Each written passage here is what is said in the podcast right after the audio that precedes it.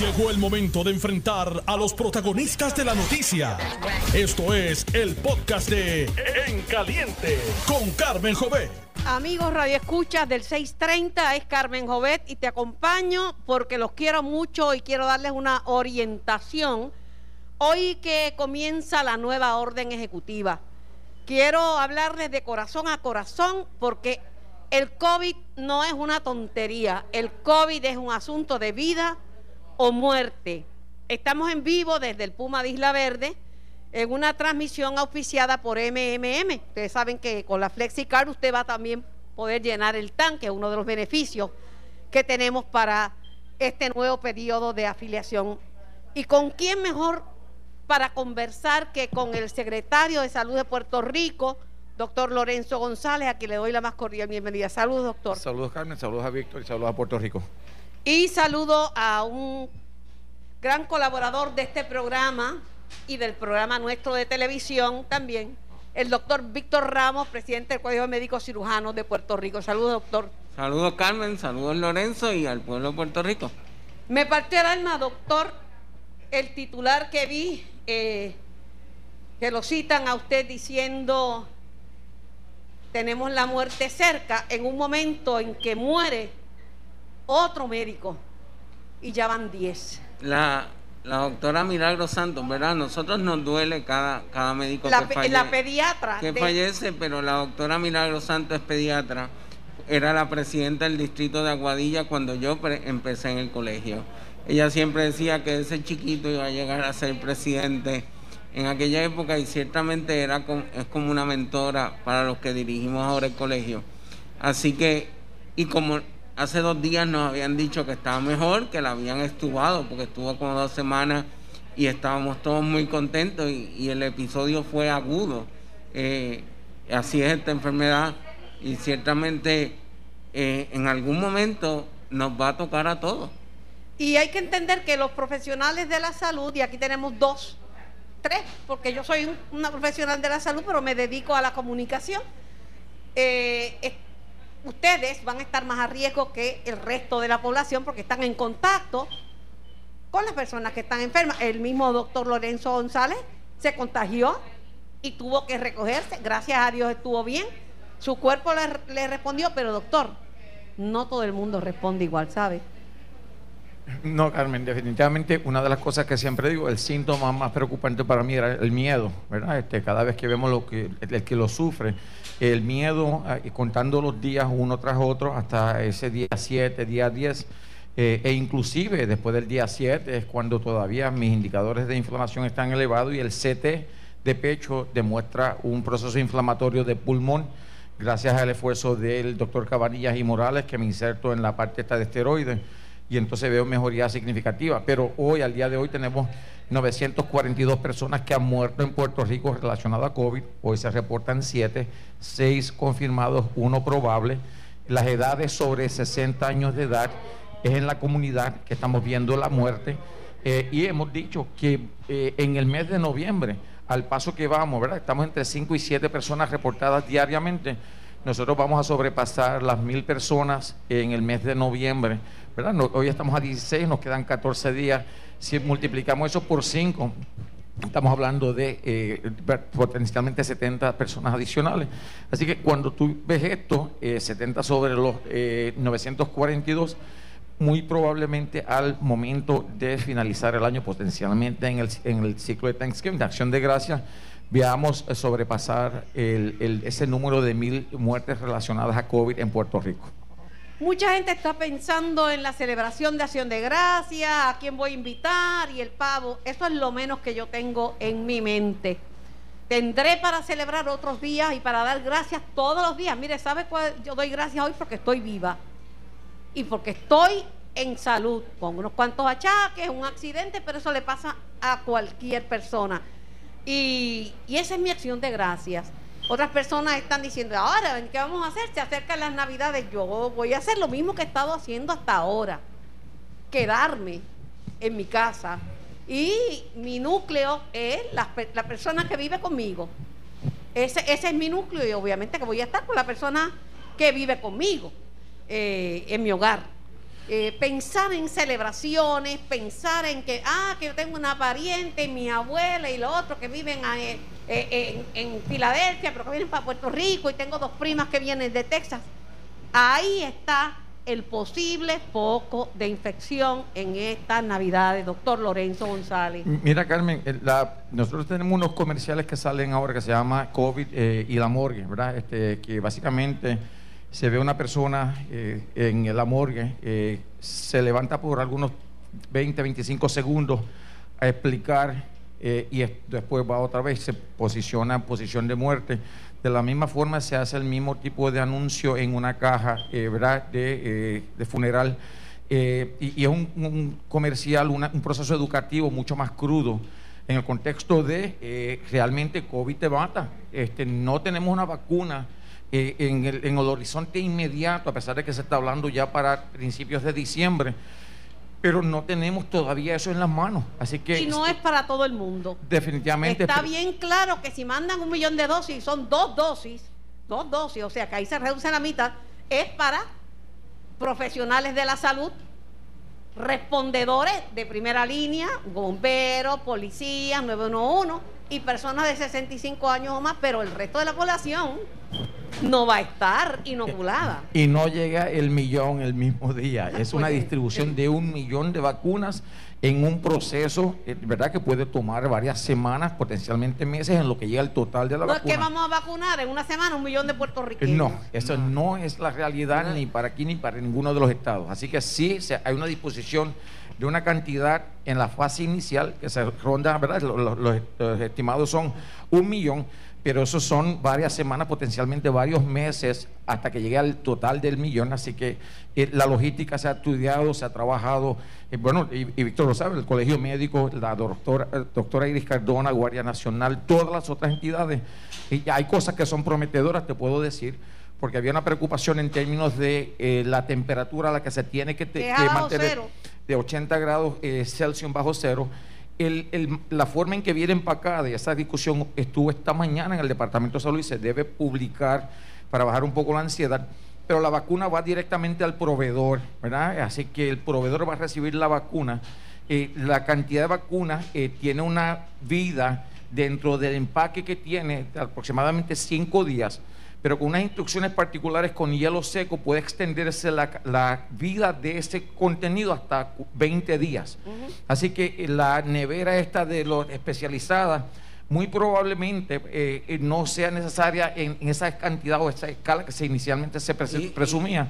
Y es bien importante cuando el proveedor, en el caso de Víctor, que vacuna, que reciba y tenga, sepa a ciencia cierta cuál es la cantidad que él necesita para que la pueda disponer de una forma lógica, coherente, en ese tiempo razonable, sin eh, eh, desactivar el, valor de la, vacuna. y la de la otra compañía, pues es menos fría que, la original, que, se ha hablado. Saludo al representante Ángel Mato. Eh, es político, pero bueno, no importa. Estamos en vivo, el programa es para ustedes. Eh, acomódame por ahí, Ángel Matos, que ya mismo acabo contigo. Perdón, ya mismo te entrevisto. No va a pasar, Ángel Mato estaría contento con eso, pero eso no va a pasar porque porque sencillamente está vemos las cosas desde ópticas distintas. El sector económico lo que argumenta es que el gobierno tiene eh, el enfoque en el segmento equivocado. Yo pienso que lo que están tratando de decir es que hay más protecciones en los comercios que, por ejemplo, la gente que hace una boda y ahí se enferman 50, 60, o la gente que hace un cumpleaños, hace un cumpleaños y después se infectan y se mueren más en la funeraria. Que el enfoque debía ser más familiar que hacia los comercios. Eh, una vez más, el, concepto de eh, contagio comunitario eh, elimina ese tipo de discusión, el argumento de que no tengo los brotes aquí, por tal razón estoy haciéndolo bien y no tengo ningún riesgo. Eso fue en la fase inicial. En el momento en que se declara eh, eh, contagio comunitario, ya el brote es importante para el reconocimiento de la cadena de contagios y tratar de cesarlo. Pero para propósitos de contagio de forma general, universal, definitivamente toda persona que no tiene la mascarilla es un, potencial portador conforme a ello un potencial contagio a otras personas. Así que eh, cambia, y, oye, y se ha llevado esto de mano a mano, a mano a mano a la gente para que lo entienda. De la misma forma, ¿verdad? el argumento de que no se utilizan datos científicos para dirigir lo que está pasando en Puerto Rico por primera vez en la, en la historia de Puerto Rico, eh, se sientan los científicos, el gobierno de Puerto Rico, el Departamento de Salud, le da los datos a todas las entidades científicas para que utilizando sus modelos y sus plataformas generen lo que ellos presumen es el análisis correcto. Eso es lo que se lleva allí a discusión. Hay una preocupación, y bendito, yo trataba de explicarse a una persona que tiene un salón de belleza, y me dice, ¿cómo yo calculo el 30% de la, de la ocupación? Digo, si es por mesas y tienes este, 100 mesas, pues ya tú sabes que es 30 mesas. Pero a veces son negocios de entra y sale que yo entiendo que se le haga difícil. Entonces el temor es que venga uno más estricto que Lorenzo y le, diga, ahora te voy a cerrar el negocio. Pero yo creo que, es dentro de la razonabilidad. Si en tu negocio cabe 10 eh, y tú pones la cabida es 3, pues eso es razonable. Y si pone la cabida es 4, tal vez, pero si pone caben 10, la cabida del 30% es 9, pues obviamente eso, eso, eso es, es, irrazonable. Y en cuanto a lo de los negocios, es importante que la, ellos siempre dicen, pues, ¿dónde está la evidencia que la gente se contagia aquí? Bueno, hay evidencia en los laboratorios de que la gente eh, son empleados, etcétera, un lugar pero ¿cómo el negocio me puede garantizar ahora mismo que estamos aquí? Que alguien que está aquí no sea del 80% de los asintomáticos. No hay manera, porque ese no tiene temperatura, ese no, no hay forma de que lo identifique. Y aquí puede haber un asintomático y en cualquier otro lugar. Y es un por ciento altísimo. Tengo una pregunta, doctor. Me pregunta eh, una persona que eh, tiene un, eh, forma parte un equipo de béisbol clase A, como me gusta el béisbol y clase A me, me, mata, ese es mi favorito. De ahí salen los talentos que van, que llegan a grandes ligas. ¿Cuánto puedan practicar con, con un buen protocolo de los médicos? Hasta ahora ningún jugador se ha contagiado, pero están locos por practicar en Carolina. En este momento, por disposición eh, eh, específicamente por el secretario de la Gobernación para exclusiones a las reglas, ¿verdad? Yo siempre digo que usando el proceso se dirijan al Departamento de Recreación y Deporte, a la licenciada eh, Adriana Párez. Definitivamente, para que ella entonces pueda hacer la petición al secretario de la Gobernación, que en carácter individual puede ver exclusiones a las reglas. Nosotros tuvimos la semana pasada una reunión con la Liga de Béisbol Profesional de Puerto Rico para el contexto de la burbuja, en el contexto, es similar a lo que está haciendo el baloncesto superior de Puerto Rico. E interesantemente, el mismo grupo de eh, eh, consultoría médico científico del BSN, que es genial, eh, va a darle la mano a, de la misma forma se trabajó con el grupo de boxeo del boxeador Miguel Coto para una cartelera, cartelera que va a existir en Puerto Rico, pero en el contexto de la burbuja ¿Qué hace el departamento? Tanto el BCN le provee pruebas, eh, eh, así que hay una ayuda adicional. Tanto a la, Liga de Pelota se le pide una, una propuesta absoluta de cuántas pruebas van a utilizar por las ocho semanas. Y en el caso de, boxeo también ellos tienen una burbuja, es un poco más simple porque es cross-seccional un solo día a diferencia de estos deportes que se llevan a cabo en Lo, lo que tienes que hacer, mantente en sintonía con En Caliente, estamos por Noti1 y por el 94.3 FM y por noti1.com. Todos los días de 2 a 4 de la tarde yo voy a llamar a Diana Párez y le voy a preguntar eh, a ver en qué forma, ¿verdad? Eh, aunque el momento, estas próximas semanas deben ser de recogimiento. Tenemos que guardarnos para bajar la positividad. La positividad es que de cada 100 pruebas, 10 dan positiva y tener una positividad de 10 es bien alta, debíamos tener un 2 o 3, 10 es un montón, porque esto es exponencial. Una persona puede contagiar a toda la gente que está aquí. Eh, ¿Cuándo termina la orden, eh, Lorenzo González? Es, un mes, no me acuerdo exactamente, pero es un mes a partir del momento en que se ejecuta. Así que eh, tenemos, como que tenemos una próxima orden que va a 11 de diciembre hasta el final del año. Eh, pero básicamente se está siguiendo, oye, la parte del 30%. Cuando eso me lo trajeron a colación esta mañana, yo siempre soy procesal en esto y digo, déjame ver cuál es la entidad que regula capacidad máxima en un espacio, definitivamente de los bomberos de Puerto Rico. Pero evidentemente en esa misma discusión, Carmen, yo me decía esta mañana y le decía a Michelle, la, mía, eh, discutíamos, si me están haciendo esa pregunta hoy, evidentemente no siguieron la orden ejecutiva en los pasados tres, cuatro meses. Así que estoy diciendo, wow, este, eh, pero... Pero vamos a meterle ah, mano ahora. Ah, claro. Del lobo un pelo, mi hermano, del lobo un pelo. Así que sí, definitivamente se accionó. los bomberos de Puerto Rico están evaluando esto.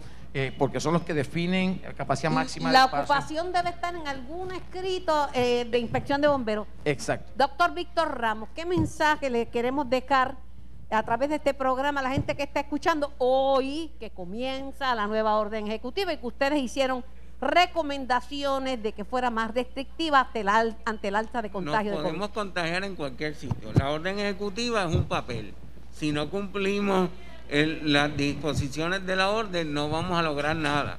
Individualmente, uso de mascarilla que cubra nariz y boca, distanciamiento social, lavado de manos, eso es lo más lo más importante individualmente, los comercios que, cumplan la orden estrictamente, sabemos que, que, tienen los protocolos y el que no tiene los protocolos, pues los visitará la unidad de investigaciones de salud o, la, o la policía.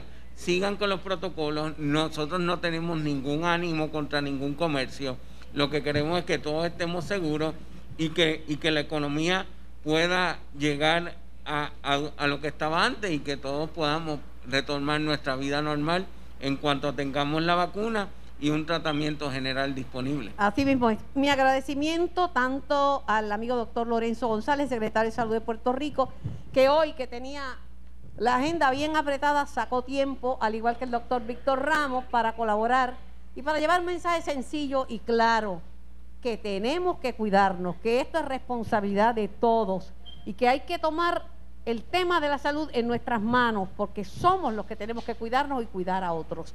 Me corresponde ir a la pausa, regreso con el amigo representante por el Partido Popular Democrático, Ángel Matos, y esto es en caliente por Noti 1630. Estás escuchando en tu radio Noti 1630. Estás escuchando el podcast de En Caliente con Carmen Jovet de Noti 1630. Soy Carmen Jovet y me escuchas por el 630, por el 94.3 FM y por notiuno.com diagonal TV. Audio y vídeo. Desde aquí, desde Puma, en Isla Verde, una actividad auspiciada por MMM, Caminamos Juntos.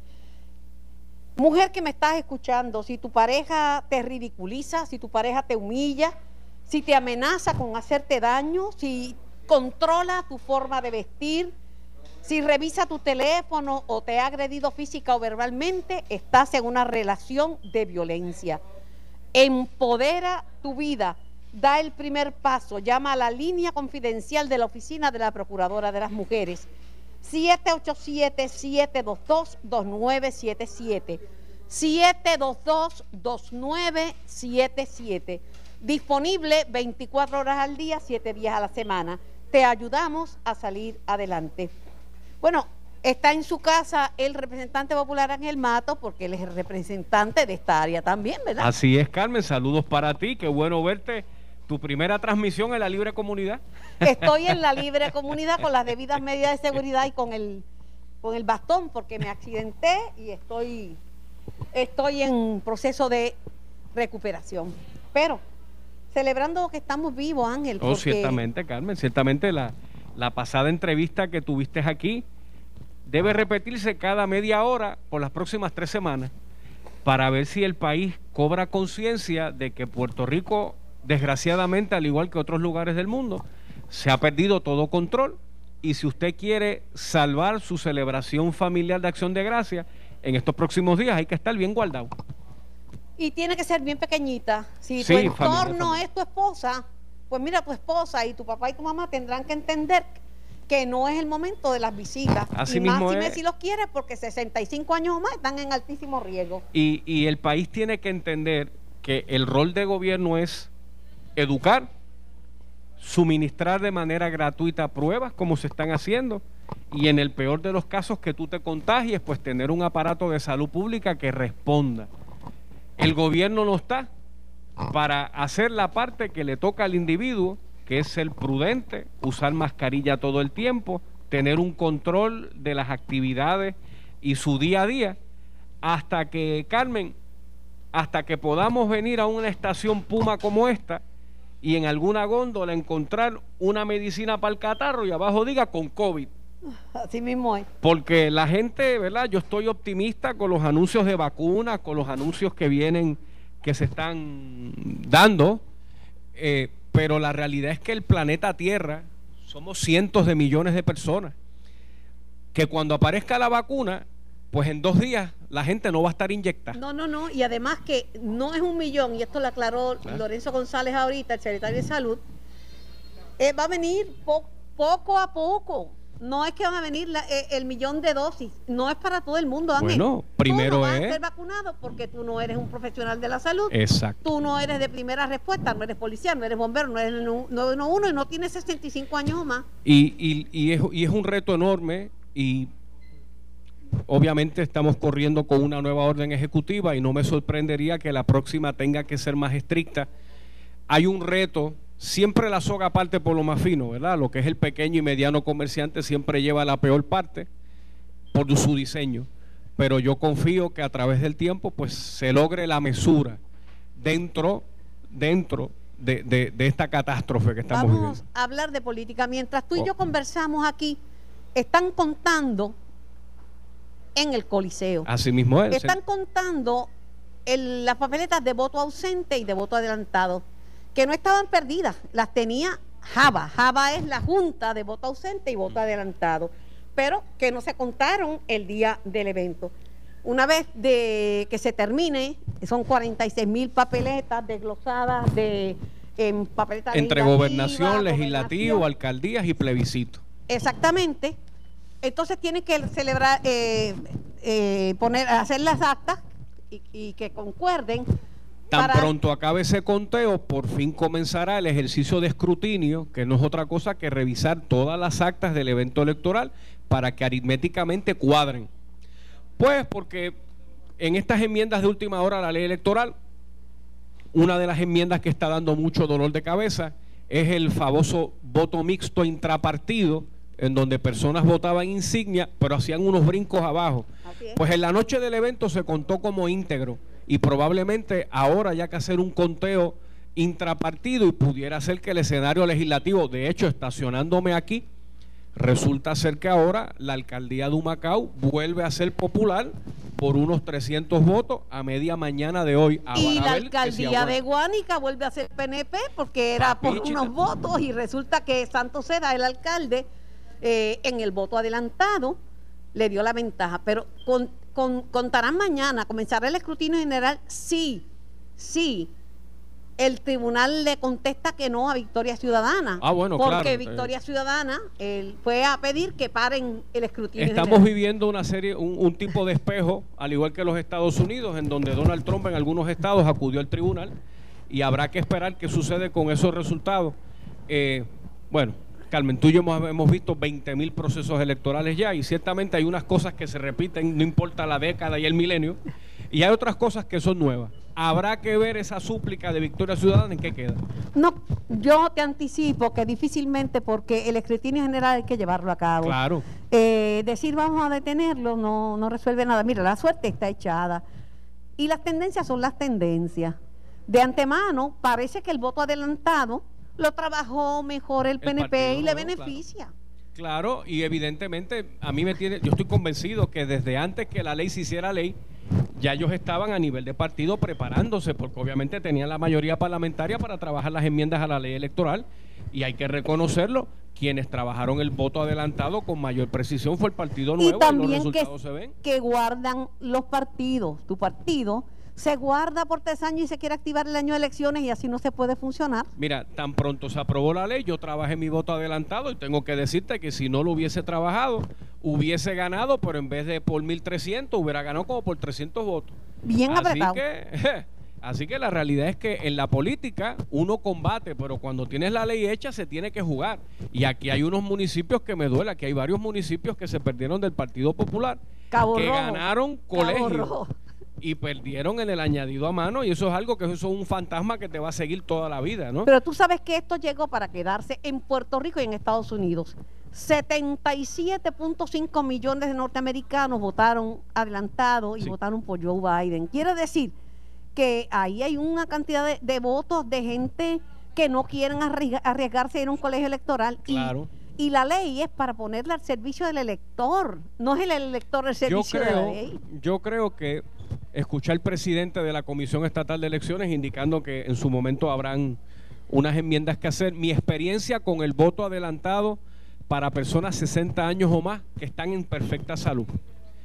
Eso duró una semana, fue complicado aquí, sobre todo en el área de Isla Verde, porque me encontré mucha persona que pidió el voto adelantado sano y evidentemente no querían ir a una escuela por razones de COVID. Probablemente a futuro sería buena idea que por una semana tú vayas a la Junta de Inscripción Permanente con permiso, vengo a votar adelantado y quiero seguir haciendo mi vida. Estados Unidos lo hizo. Porque para mí el voto adelantado tiene que estar predicado en el encamado, en la persona enferma que necesita, porque aquí se dieron hasta tres y cuatro visitas para conseguir ese voto, porque mira, es que vengo ahora que estoy haciendo ejercicio. Yo, bueno, pero usted pidió adelantado, No, no. usted hizo un compromiso conmigo a Pero votar. lo que te digo es que va, va a votar, e- esto es como el escrutinio electrónico, ya no vamos a volver a contar con los Claro. votos. Y el voto adelantado llegó para quedarse, la gente lo va a solicitar por la comodidad y porque el mundo cambió y eran Así tantas transacciones que se hacen por la internet. Carmen, yo, yo he sido el promotor y continuaré siendo el promotor de que Puerto Rico tiene que abrazar, aunque sea de manera íntegra,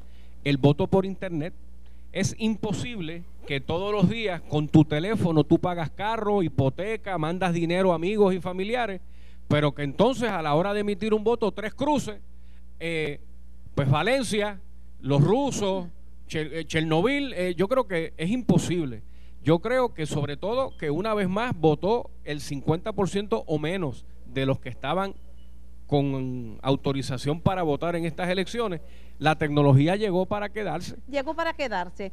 Eh, que es una contradicción porque el tema del escrutinio electrónico eh, es una, una legislación del profesor Ángel Rosa cuando era senador y el Partido Popular, lo, mucha gente del Partido Popular lo combatió.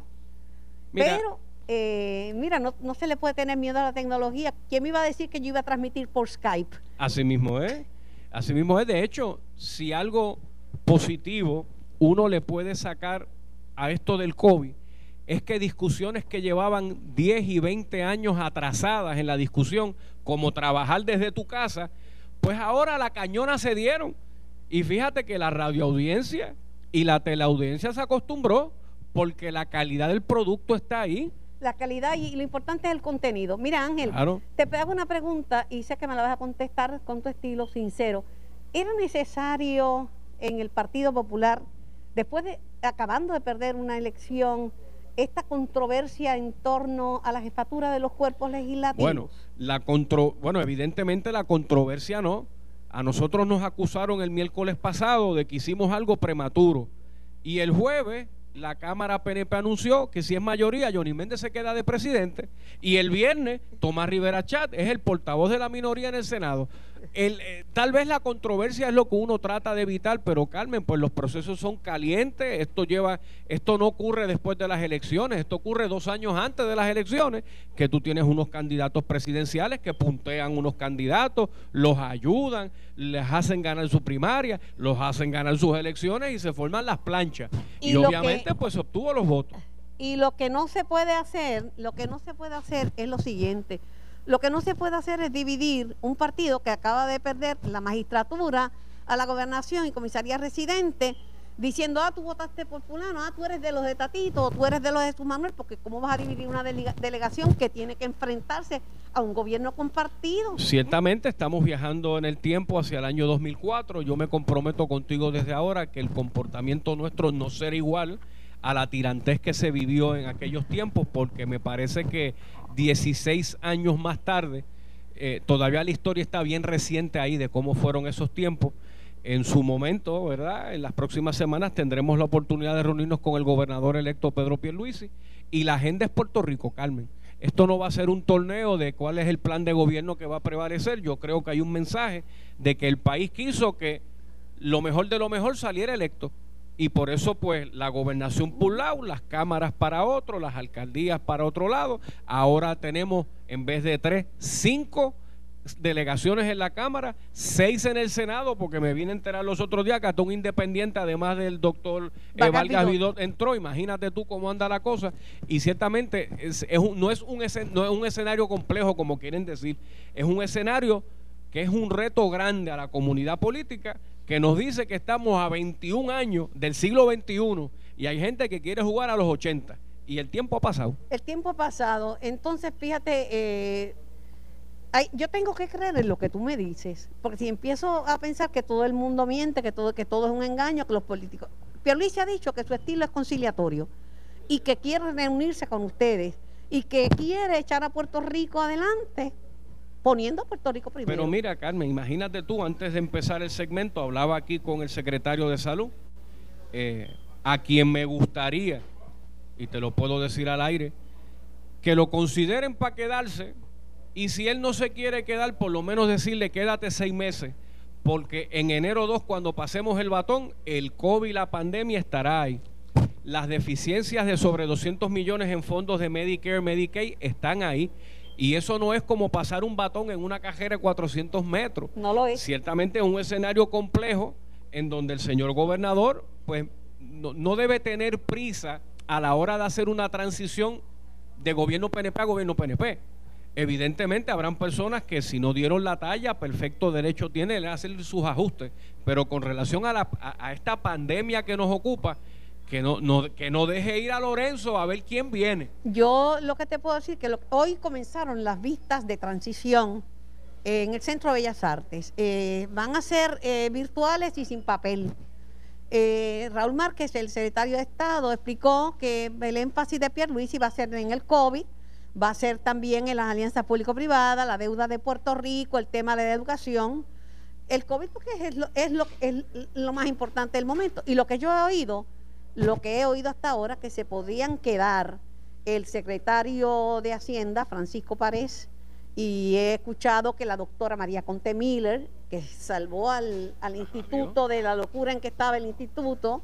De ciencia forense. Y Omar Marrero, de la, que estuvo con las alianzas público-privadas, y con la Junta, aunque Pierluisi ha dicho que él va a ir directamente como gobernador, que no va a delegar esa, delegar esa función y que él hablará con la Junta. Bueno, eh, también que no se nos olvide que hay un aparato de educación que manejar, que hay que tomar una decisión, que la mía es, en enero todavía no podemos dar clases presenciales porque simplemente nadie lo está haciendo. Tú pudieras tener algunas consideraciones particulares, sobre todo, ¿verdad? Lo que es educación especial y lo que es el espectro de autismo en nuestras escuelas, en donde tal vez... En grupos limitados y muy pequeños. dos muchachos por salón, porque si la escuela está vacía, la escuela se hace grande. Y evidentemente de esa manera, sobre todo para el elemento de respiro, para papá y mamá, cuidador, que desde marzo no ha tenido ni cinco minutos de break, porque no nos llamemos engaño, Carmen, estar en una casa con toda la tecnología del mundo, tú sigues enjaulado con los hijos allí y tú tienes una dinámica que de vez en cuando, por eso hay que fomentar dentro de las medidas de cierre que se tienen que tomar, pues por ejemplo, que la familia pueda tener un respiro y dar una vuelta, porque ciertamente no importa que tú tengas una casa, puede ser de, cinco pisos, piscina, lo que tú quieras, sigue siendo, se sigue convirtiendo en una cárcel. Si tú no puedes por lo menos salir y hacer alguna diligencia. Acaba de llegar una de las nuevas caras de la legislatura, la licenciada Mariana Nogales de Victoria Ciudadana. Mariana, allí, en aquella sillita. E, él es popular, pero no muerde, ¿saben? De hecho, es bien buena gente. Imagínate que hasta yo lo quiero. y tiene algo maravilloso, eh, Mariana. Tiene un excelente sentido del humor que cuando, cuando las cosas se ponen calientes, siempre alguien tiene que tener esa, eh, esa gracia, esa simpatía, ese toque, que sabes que siempre te lo digo, Ángel. Gracias, que, Carmen, gracias, agradecido. Pero aún así le doy pelas como loco, ya lo cada eso no cambia tampoco. Le dije que el partido estaba viejo, le dije dos o tres cositas. ¿sabes? Porque con Carmen no hay bellones, hay pesetas completas, pesetas enteras, así. Mariana, eh, cuando te tiras en esta aventura de postularte por un partido, Victoria Ciudadana, uno de los partidos e-, emergentes, ¿en tu mente estaba clara que ibas a salir? Ahí tienes tu micrófono. Pues mira, yo, yo pensé que había bastante posibilidad, pero no lo tenía tan claro, ¿verdad? Este, uno no sabe. Bueno, es como cuando uno está viendo casos que uno no sabe que los ganó hasta que en efecto los ganó, ¿verdad? Este, y, y sí, esa fue mi impresión. Incluso al principio, cuando empezaron a salir los números, yo dije, bueno, pues se hizo el trabajo, ¿verdad? Este, pero luego, ¿verdad? Eh, llegar en, en tercera posición hasta el momento, ¿verdad? Pues ha sido bien. Pero hay gente que trabajó mucho, mucho, mucho, mucho y no salió. Por ejemplo, Eva Prado. Eso es correcto. Eh, eh, bueno, todavía, ¿verdad? Vamos a ver qué es bueno, lo que ocurre, pasa- ¿verdad? Con mira, el lo que ha final. pasado, y lo hablaba Mariana con, con Ángel, es que la manera de votar cambió. Todo el revolú que tenían con Victoria Ciudadana, que si el plagio, que se- eso era lo que había que hacer. Pedirle a la gente, dame un día de tu vida por la democracia. Pero se quedó con que si eso no era, que no era original, que si el argentino, que si el otro no teníamos funcionarios porque el COVID limitó. Y entonces el partido con más funcionarios, el partido no presista, el partido de gobierno. Y trabajaron el voto adelantado. Yo me accidenté. Tengo alto, soy alto riesgo. Yo no hubiera podido votar de ninguna otra manera que no hubiera sido por el voto adelantado. Pero te confieso que de Victoria Ciudadana me llamaron varias veces. Ajá. O sea, hicieron su trabajo. Me, me llamaron, mire, este, sabemos que usted va, y me dieron nombre y todo, yo tengo el teléfono de las personas que me llamaron. Eh, eh, usted va a votar, usted necesita alguna ayuda, alguna colaboración. Yo digo, mira, la que te hable es Carmen Jovet. Yo sé con lo que tengo que hacer, he sido portavoz de la Comisión Estatal de Elecciones por décadas, eh, pero te agradezco que tú estés haciendo este trabajo de llamarme. Y eso había que hacerlo. Sí, ¿Eh? sí, es correcto. Eh, una elección, Ángel dice que es una elección para los partidos eh, políticos porque eh, en Estados Unidos la elección se ganó Claro. por el voto adelantado. Biden, si no hay eso. ¿En qué te vas a enfocar, Mariana? Ya me están haciendo la seña, pero dame un brequecito. ¿En qué? No, Ángel, tranquilo, tranquilo, yo te voto, yo soy la que te voto, pero todavía no es. ¿En qué te vas a enfocar? Pues mira, yo creo que uno de los asuntos más importantes que tenemos que velar para que se cumpla es eh, que se trabaje con que las escuelas se, sean y se reparen, ¿verdad? Para que sean sismos resistentes.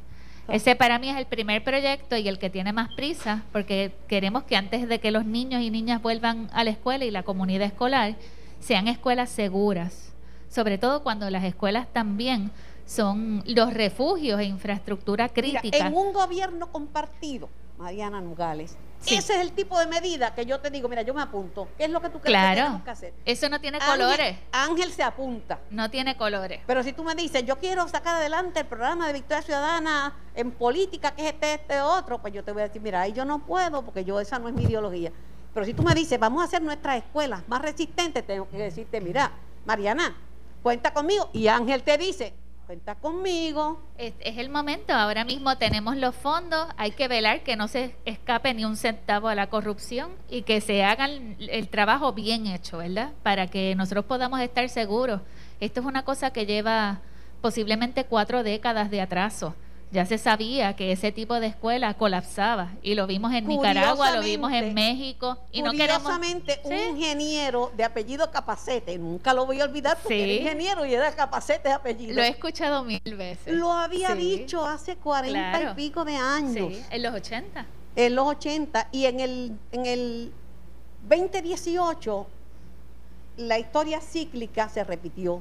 Un huracán tremendo como los del 18, un sismo en Puerto Rico, gracias a Dios que no tuvo tsunami, pero como el 18 y una pandemia que es la que estamos viviendo ahora. Esto fue el podcast de En Caliente con Carmen Jovet de Noti1630. Dale play a tu podcast favorito a través de Apple Podcasts, Spotify, Google Podcasts, Stitcher y notiuno.com.